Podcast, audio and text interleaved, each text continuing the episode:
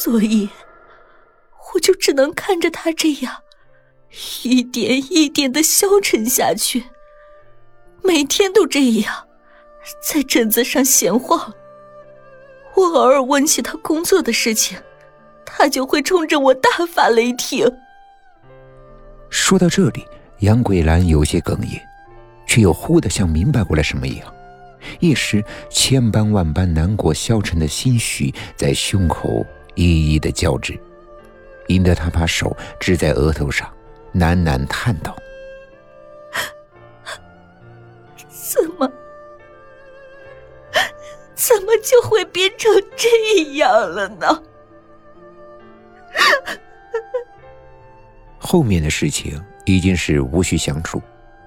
此刻，任何安慰的话语都显得那么的苍白无力。梁希只能轻轻的将手搭在杨桂兰提前变得佝偻的背上，平静的迎上了他向着他投来的黯淡目光。去看看你的弟弟吧，不管您对这些事情是懂或者不懂，你们姐弟两个都太久没有好好的聊过天了，不是吗？杨桂兰鼻子一红，眼眶再度湿润，她用力的吸了吸鼻子，冲梁希点了点头，便站起了身子来。透明的玻璃后面，垂着杨来顺消瘦黑黄的脸，淡淡的书生气息尚未完全从他的身上消散，可是那股原本该是与之相配的灵气，却不知何时已从他的眼瞳之中悄然溜走了。是该说些什么呢？可是，该说什么呢？时间一分一秒的过去，杨桂兰就一直那样把话筒紧紧的攥在手里，却半晌吐不出一个字来。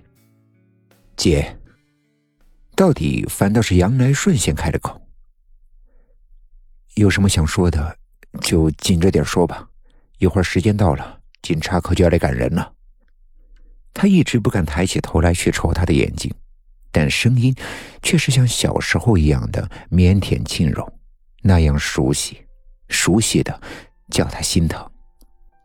来顺，杨桂兰哽咽着说：“你里面的人有没有欺负你？还有，要是有什么需要的，你就和姐说。”姐一定马上给你送过来。就算是犯了罪，就算是可能被判刑，可玻璃后面萎靡着的那个年轻人，终究是他的弟弟啊！是他耗费了小半辈子的心血，辛辛苦苦扶持长大的弟弟，他怎么能狠得下心来对他说哪怕一句重话呢？杨来顺抽了一下鼻子。紧接着，两行热泪就从他的脸颊上滚落下来，引得他把眼镜摘掉，伸手去擦，可很快就发觉这眼泪是怎么也止不住了，于是索性就用手臂把脸给遮掩起来，嗓音也是几近沙哑了：“姐，我，我对不起你，我对不住你。”姐，因为偏离了话筒，那声音渐渐的就难以听清了。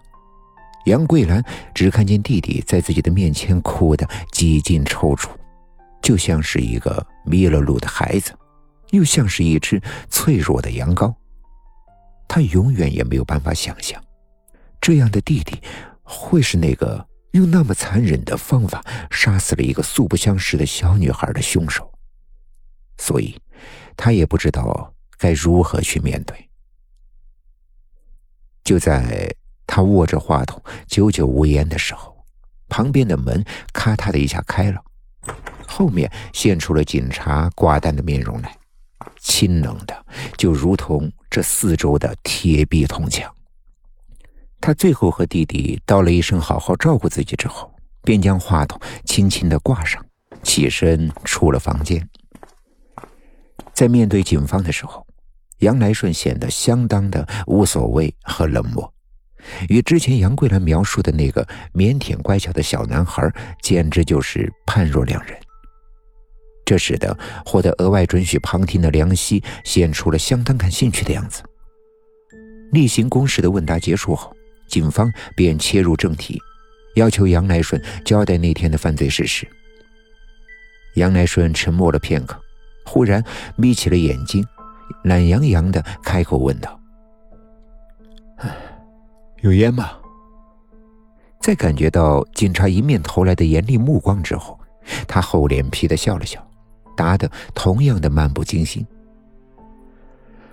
唉，那天如果我没有记错的话，应该是周六吧。那阵子我过得特别不顺，干啥啥都不成，成天被某些大婶戳着脊梁骨，骂我是窝囊废，拖累我那可怜的姐姐。所以那天我就想找点刺激的事情来做，正好就在街上遇见了那个小孩